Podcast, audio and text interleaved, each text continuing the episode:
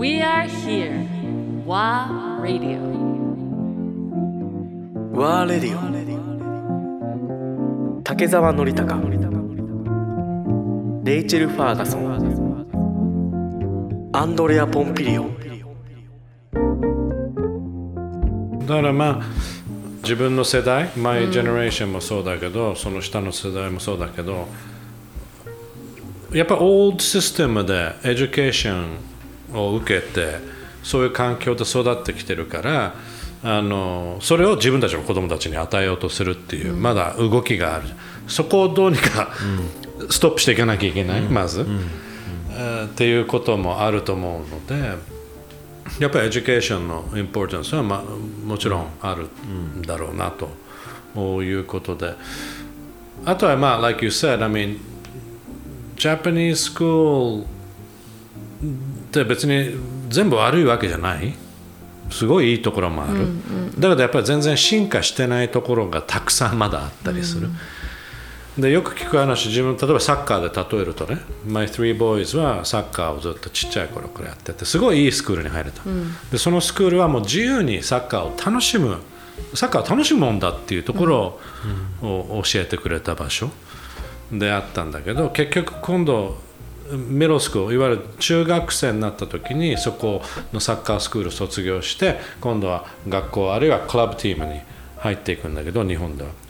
それが起きる時にガラッと変わる、もうだからコンペティション。もうすごいコンペティションになっていくんだね、だからその教え方もものすごくアグレッシブになっていくしミリタリスティックになっていくし、だからあの学校も同じで一番の理想はもうプリスクールからナースリーからずっとエレメンタリースクールプライマリースクールからセカンダリーからずっと同じような考え方の中でスタディできればいいんだけど、今の状況だとさ例えば Your kids はじゃあグレイスは She needs to go to あの小学校でしょ、次。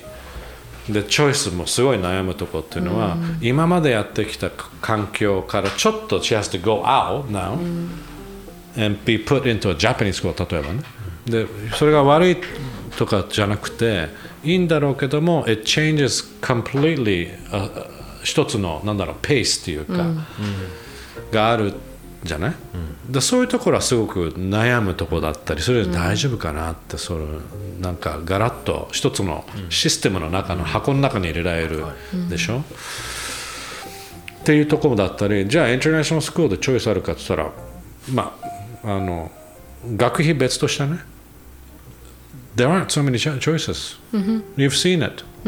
Right? I mean, by the book, we are っていうね Our school is って、まあ、ミッションがいっぱい言われるんだけど、中身はもうインダストリーだからさもう、教育は。もう完全工業化されちゃってるから崩すもの崩しにくいよね、でポロッとその例えばあのブリヂスクールの先生と話してる時に、まあ、新しい先生がイギリスから送り込まれてファミリーで来てるんだけどどうって日本あの慣れてきたいや日本最高だね食べ物も美味しいし人もいいし、ね、すごく豊かな生活だしって。っていう話をするのよ、でああよかったねっていう話をしてた覚えがあるんだけどでで何年ぐらい派遣されるの？ってまあ大体周期3年ぐらいの周期で。あそうそうだからそれ日本終わったら次はバンコク行こうかなみたいな、だからうんなんか話聞いててちょっと待って。あなた教育者だよねと思いながら、何がプライオリティになってるのかっていうのが見えちゃったのよ、やっぱり。what's what's important the kids? The children here? Or your life of course your life i know I understand but is it something you have to mention it you know, you know express it to me って思っちゃうぐらいだったのねだからなんかプライオリティがやっぱ違うんだよね教育者もなるほど、だったりね、まあ、ちっちゃいことがいっぱい積み重なっていくんだけど should say as well that it's not just schools in Japan. I think like the whole um, so, so, so. education system in the, UK and the US is completely industry. outdated, completely mm. outdated. And you know, I went to a state school, but I was lucky where I lived. It was a very good. Um, a really nice area and a really state good, school or public school. Uh, yes, mm. yeah, um, and I I never wanted to send my children to a private school because you know it's elitist. Not everybody can go. It's not really fair, and um, you know there again there are there are, are, are good points um, for the kids, but also being in that kind of privileged environment. So, you know, even if you are a, a privileged child, there's always going to be people who have more than you, and you have this very oh, distorted Yeah, in, very image about um, what is normal So, um, and can become much more materialistic.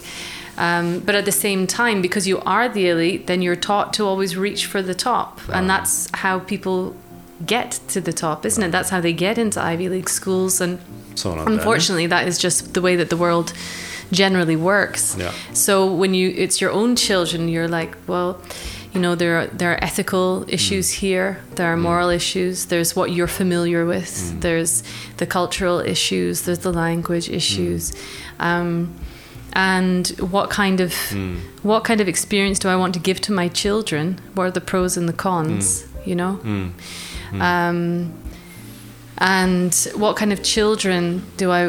What kind of adults do I want my my children to become? And I think that no matter what the school, probably the, the, the less influence the school has and the more influence as parents uh, you can keep. I don't mean control, by the way. I mean, of course, yeah. I mean influence. Mm. Um, the better. And when we talk about having a community, and mm. uh, you know, it takes a village to raise a child. These, uh, uh the connections that children have with other adults who are mm. not their parents, who are their grandparents or the neighbors, you know, so parents or you know who can show them things and hmm. teach them things and and be. Um, uh, responsible, safe adults. That is so important mm. to have, and in a, a huge city like Tokyo, it's very mm. difficult. Mm. So that's something that we sort of that we try to do. Um, co-parenting is very difficult. Even within our community here in Tokyo people we're not living in exactly the same space so even if we can get together it's mm-hmm. sort of scheduled thing you know? Yeah, um, yeah. it's not the same as being able to just knock on the door Right. and go over for a cup of tea or chat over the fence and have the kids in the back and but that experience is is really really important not just for the children but for the adults too. Trying to raise children in a mm. nuclear family mm. is one of the worst ideas So- that we've had as a society. So it's that- horrific. it's So that- horrific. Two adults, one male, one female. I mean, whose idea was that? Think you're going to get along when you've got work and domestic things and ch- then young children? Oh, and we'll take away all your sleep for about five years as well. Even more and sometimes. put pressure on you to have a romantic relationship as Right, well right. and to you know just reflect this this perfect uh, happy uh, existence to everybody outside as if you have it all under control no one's got it under control Nobody. You need to have Nobody. the multi generations. You need to have grandparents and Nobody. cousins and friends. You mm. need hmm. to share the um, the caregiving, the looking after the kids, the cooking, the domestic stuff. You know, we need to have friends to complain about our spouses to. We need to have, and you know, we need to have groups of people. We need to hmm. have tribes bringing up children. Mm. This is going to implode. It's already it's already it's happening. Yeah, you know, happening. it's already happening. So I mean, I really do think we should all just chuck it all in and move to communes. Um, that's what I would like そ to う do. でも but- 僕たちこれからそういう 面白いね。そういういや家族の形が本当に変容してるしあの家族の形が今までずっと続いてたのっていうのは本当にか今変わってきてると思うんだけどそのいろんな複合家族がね、住める今度アパートを作る予定なんですよあのこの前なんかそう見せたあのあのパースかなんか見たけど模型で見せた模型だっけ？それはワンフロアごとに60から70平米ぐらいの、まあ、家族が一応住めるフロアになるんだけど、その家族の中では一つのコミューンっていうかコミュニティができていて、屋上でみんなで菜園で野菜を育てて1階にはカフェがあって5階と6階はコワーキングスペースにはなってるんだけど、うん。家族同士がお互いにじゃあ今日僕たちが君たちの子供たち面倒見ててあげるから君たちデートにしなさいよとか、じゃあ今日みんな僕たちが子供たちを預かっててあげるよとかみんなでそのなんだろう家に招き合ったりとかしなだからがらそれすごい大事だよね。そういうそうビルの中でビルの中にいろんな複合家族が住んでる一つの大きな家みたいなものを作ろうかなって。どうなの？それってノリの場合は巣鴨で育ったでしょ、でで僕の母側は練馬の方だったの、だからなんだろう商店街もあれば、あのいわゆるその近所付き合いというのもあれば、まあ、田舎だよねある意味、か考え方として、大都市東京六本木じゃないよね、だから渋谷でもない、っていう中で巣鴨って結構そういうコミュニティだったんじゃない？今でもそうじゃない、まあ昔から昔からやっぱ商店街のおばちゃんとかで「あああ元気のりじゃん」みたいな、なんかそういう空気があったでしょ？あった。ありますね。今もあります。残ってますよね、うん。だからそういう点ではすごくコミュニティ作りが作りやすい、うん、作りやすい。で程よく田舎で程よく都会で山手線の、え駅の近くだしっていうのがあるもしん。ね、今実際そのプロジェクトその建物っていうのは設計をだんせまだ設計だ。の段階なんですけど。いつ頃？来年始めるので着工？さあ来年完成します。再来年完成、でもすごくそこそこはい目の前が公園にな児童公園になっていて、目の前の公園児童公園があるんだ目の前の。おそうです。目の前に桜の木がは生えていて、その桜の木の前に高いビルを建てると、日光が当たらなくなっちゃうから、はいはい。その日光そうすると桜の木が枯れちゃうだろうと。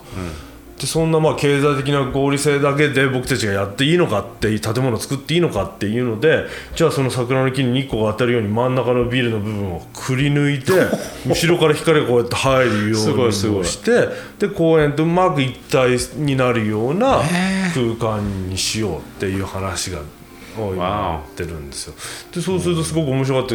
目の前豊島区とも今協力をし合って、一緒になんか一体で開発して、そのち公園の隣にある都営住宅のビルや目の前の幼保育園の人たちもみんながそのエリアには集えるような一家のカフェと公園とっていうような空間になれたら面白いよねっていう面白い。ふうになって今計画をしてるんですけど。すごい、まあ、ある意味だからなんだろう。元に戻ってるような、そうそうそうそう。動きだよね。そうなんですよ。そうなんですよ。昭和の、ね、井戸端会議が行われてね。そう野菜をそこでそ、路地裏で野菜を育ててもともとの姿だね、だから。プリミティブなね原始的な、ね。そう。でみんなで育ったものをみんなでシェアしてっていうような、全部全部そのお金だけ経済的な交換だけでやってるのが今までの社会だったけど、誰かに作ってもらったものをそれを無償で見てもあのもらうとか、ギブギブギブがこうやって循環していくようなコミュニティをもう一回復活させたいなとも思ってるんですけど。それがやっぱり周りに仲間たちが集まってきてやるプロジェクトなの、そうですね。今はそうです。まさに。あのワークショップっていうかいろんな建築家の人と一緒にヒアリングをしてみんなだったらどんな環境で子育てしたい？みんなだったらどんな環境で生活したい？っていうことを話を聞いてそのデザインを今してもらってると。ああ楽しそうだな